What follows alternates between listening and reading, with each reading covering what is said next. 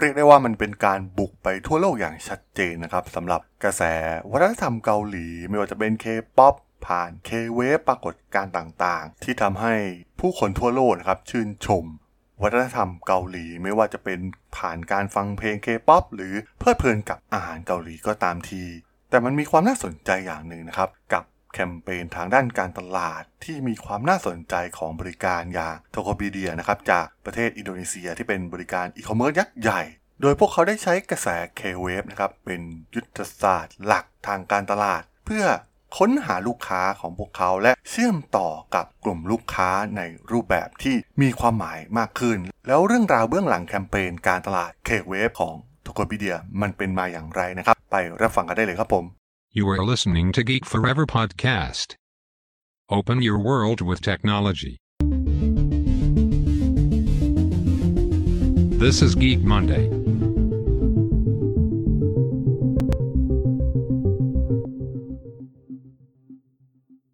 สำหรับพอดแคสต์ EP นี้สนับสนุนโดย p h i l g o o s ผู้ช่วยมืออาชีพของธุรกิจออนไลน์ ติดตามรายละเอียดเพิ่มเติมได้ที่ www.fillgoods.co สวัสดีครับ ผมดลธราดลจาก ด.ดล็อกนะครับ และนี่คือรายการ Geek Monday นะครับ รายการที่จะมายกตัวอย่าง case study ทางธุรกิจที่มีความน่าสนใจนะครับสำหรับใน EP นี้เนี่ยมาพูดถึงเบื้องหลังแคมเปญการตลาด K-Wave ของ Tokopedia นะครับที่เป็นบริการอีคอมเมิร์ซยักษ์ใหญ่ในประเทศอินโดนีเซีย ต้องบอกว่ามีความน่าสนใจมากๆนะครับปรากฏการณ์ของวัฒนธรรม K-Wave ผ่าน K-POP หรือแม้กระทั่งอาหารเกาหลีนะครับที่กำลังบุกรุกไปทั่วโลกในขณะนี้ อินโดนีเซียก็ไม่มีข้อยกเว้นนะครับสำหรับปรากฏการณ์นี้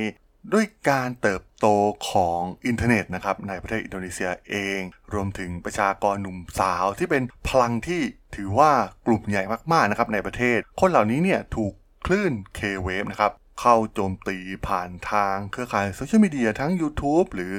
Netflix เองก็ตามนะครับ เราจะเห็นได้จากซีรีส์ดัง ๆ มากมายนะครับ จากประเทศเกาหลี หรือมิวสิกวิดีโอ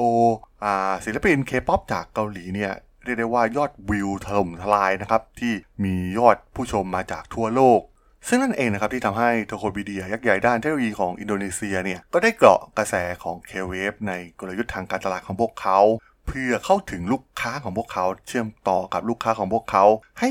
มีความลึกซึ้งมากยิ่งขึ้นนะครับ ผ่านวัฒนธรรมของประเทศเกาหลีฮินดากิตินะครับรองประธานฝ่ายการตลาดของ Tokopedia เนี่ยได้ กล่าวว่าบริษัทใช้ประโยชน์จากพลังของ K-Wave สำหรับแคมเปญต่างๆนะครับ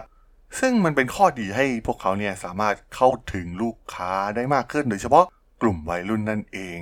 พวกเขาต้องการเมนเทนกลุ่มเป้าหมายของพวกเขานะครับ ซึ่งแน่นอนว่าทโค p ีเดียเองเนี่ยก็มีลูกค้าหลายกลุ่มนะครับ ไม่ว่าจะเป็นกลุ่มอายุน้อย หรือกลุ่มผู้บริโภคที่เป็นผู้หญิงนะครับ ซึ่งส่วนใหญ่เนี่ยก็ต่างชื่นชอบ K Entertainment นะครับ โดยเฉพาะอย่างยิ่ง K-POP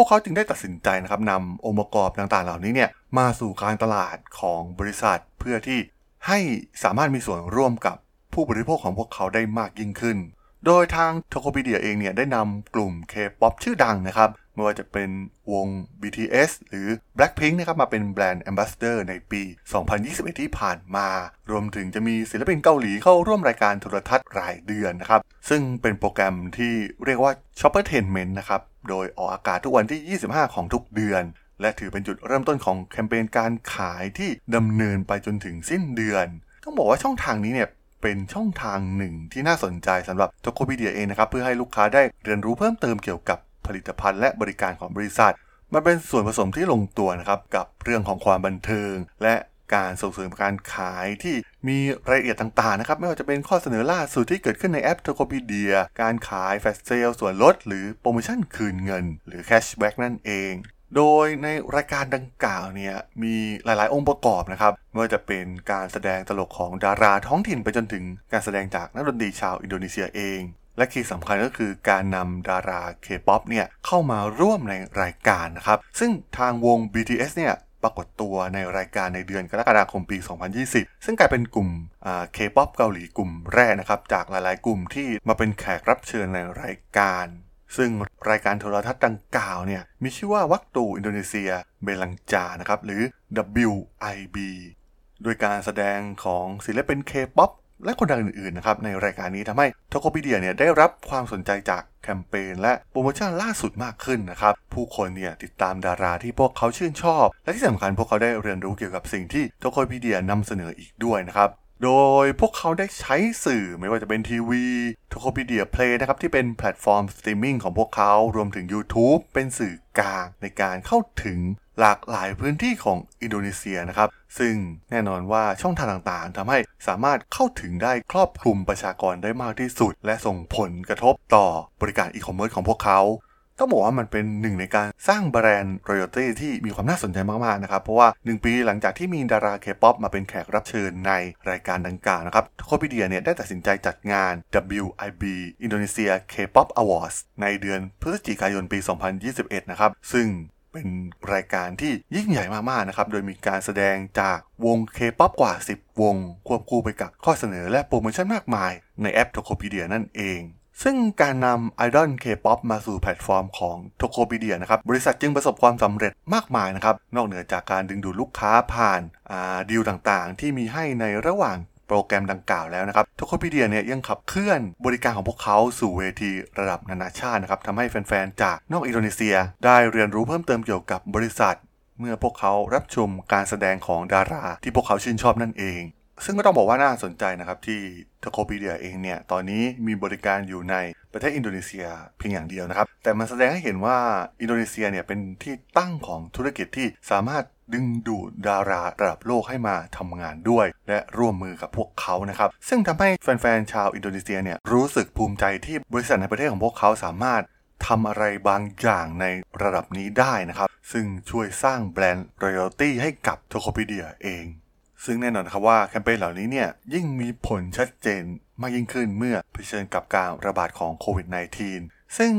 ความพยายามของ Tokopedia ในการใช้ K-POP เนี่ยเป็นส่วนหนึ่งของกลยุทธ์ทางการตลาดที่ถือว่าประสบความสำเร็จเป็นอย่างมากนะครับ แม้จะไม่เปิดเผยตัวเลขที่มีความชัดเจนมากนัก แต่ฮิดากิติเนี่ยได้เปิดเผยว่ารายการดังกล่าวเนี่ยเป็นช่วงเวลาการขายที่ดีที่สุดนะครับสำหรับ Tokopedia ในทุกๆเดือน ซึ่งสอดคล้องกับตัวเลขของผลการดำเนินงานทางธุรกิจ ปริมาณการใช้ข้อมูลจำนวนคำสั่งซื้อจำนวนลูกค้าใหม่ที่เข้ามาในแพลตฟอร์มนะครับ ซึ่งช่วงเวลาดังกล่าวเนี่ยเป็นช่วงเวลาที่ตัวเลขเหล่านี้เนี่ยขึ้นสู่จุดสูงสุด นอกจากจะเป็นช่องทางในการทำให้ชื่อ Tokopedia เองเนี่ยเป็นที่รู้จักและสร้างความภักดีให้กับแบรนด์ของพวกเขานะครับ บริษัทยังใช้ประโยชน์จากพลังของ K-Wave ในการทำให้ผู้ใช้เนี่ยลองข้อเสนอใหม่ๆ บนแพลตฟอร์มนะครับตัวอย่างเช่น เมื่อ Tokopedia ต้องการเพิ่มจำนวนลูกค้าในการสั่งซื้อสินค้าผ่าน t o k o k a b a n g นะครับซึ่งเป็นบริการจัดการคลังสินค้า บริษัทจึงสามารถสร้างแคมเปญ photo card นะครับเพื่อจูงใจให้แฟนๆ K-POP เนี่ยเข้ามาใช้บริการได้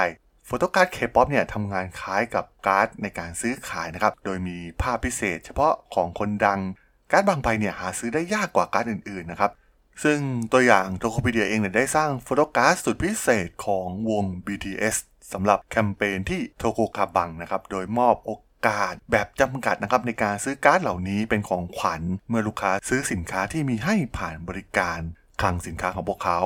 ซึ่งฮิวดากิติเองเนี่ยก็ได้อธิบายถึงผลประโยชน์นะครับที่ได้รับเพราะว่ามันสร้างประสบการณ์ที่ดีให้กับผู้ใช้นะครับหากผู้ใช้ลงทะเบียนและทดลองใช้ TokoCabang เป็นครั้งแรก พวกเขาสามารถได้ผลิตภัณฑ์ที่ต้องการ พวกเขาสัมผัสถึงประโยชน์ของบริการที่ฟรีรวดเร็ว และมีคุณภาพและแน่นอนว่าพวกเขาก็ได้รับ photo card ของไอดอลเคป๊อปที่พวกเขาชื่นชอบไปด้วยนั่นเอง ซึ่งผู้ใช้ใหม่เนี่ย อาจลองใช้บริการใหม่อย่างโทโกคาบังเนื่องจากโฟโตการ์ดนะครับ แต่หลังจากใช้บริการและเพลิดเพลินไปกับสิทธิประโยชน์ต่างๆ เหล่านี้แล้วเนี่ย พวกเขามีแนวโน้มที่จะซื้อสินค้าอื่นๆ มากขึ้นนั่นเอง ต้องเรียกได้ว่าโทโคบีเดียเองเนี่ยประสบความสำเร็จด้วยกลยุทธ์นี้นะครับโฟโตการ์ด BTS บางใบเนี่ยขายหมดภายในไม่กี่นาทีหลังจากการเปิดตัว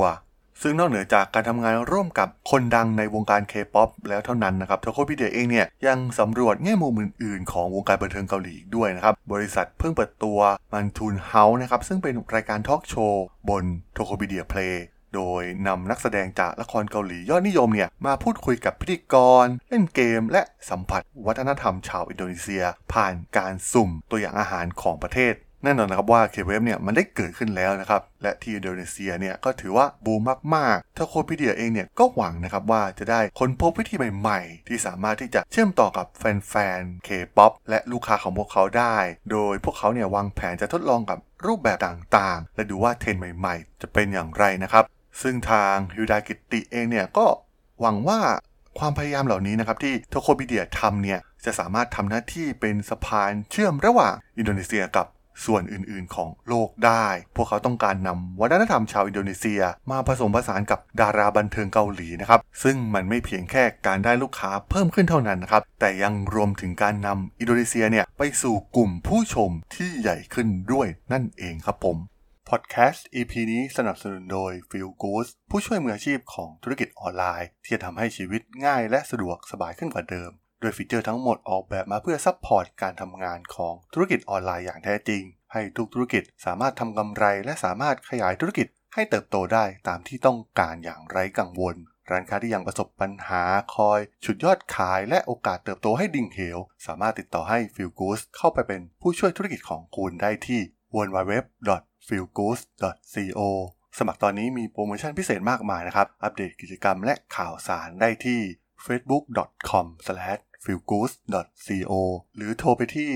02 114 6800 กด 1 สำหรับเรื่องราวของ Tokopedia กับกระแส K-Wave ใน EP นี้เนี่ย ผมก็ต้องขอจบไว้เพียงเท่านี้ก่อนนะครับสำหรับเพื่อนๆที่สนใจเรื่องราว Case Study ทางธุรกิจที่มีความน่าสนใจนะครับ ที่ผมจะมาเล่าให้ฟังผ่านรายการ Geek Monday ก็สามารถติดตามกันได้ทางช่อง Geek Forever Podcast ตอนนี้ก็มีอยู่ในแพลตฟอร์มหลักๆ ทั้ง Podbean Apple Podcast Google Podcast Spotify YouTube แล้วก็จะมีการอัปโหลดลงแพลตฟอร์ม Blockdit ในทุกๆตอนอยู่แล้วด้วยนะครับถ้าอย่างไรก็ฝากกด Follow ฝากกด Subscribe กันด้วยนะครับแล้วก็ยังมีช่องทางหนึ่งในส่วนของ Line แอดที่ t h a d o n T H A R A D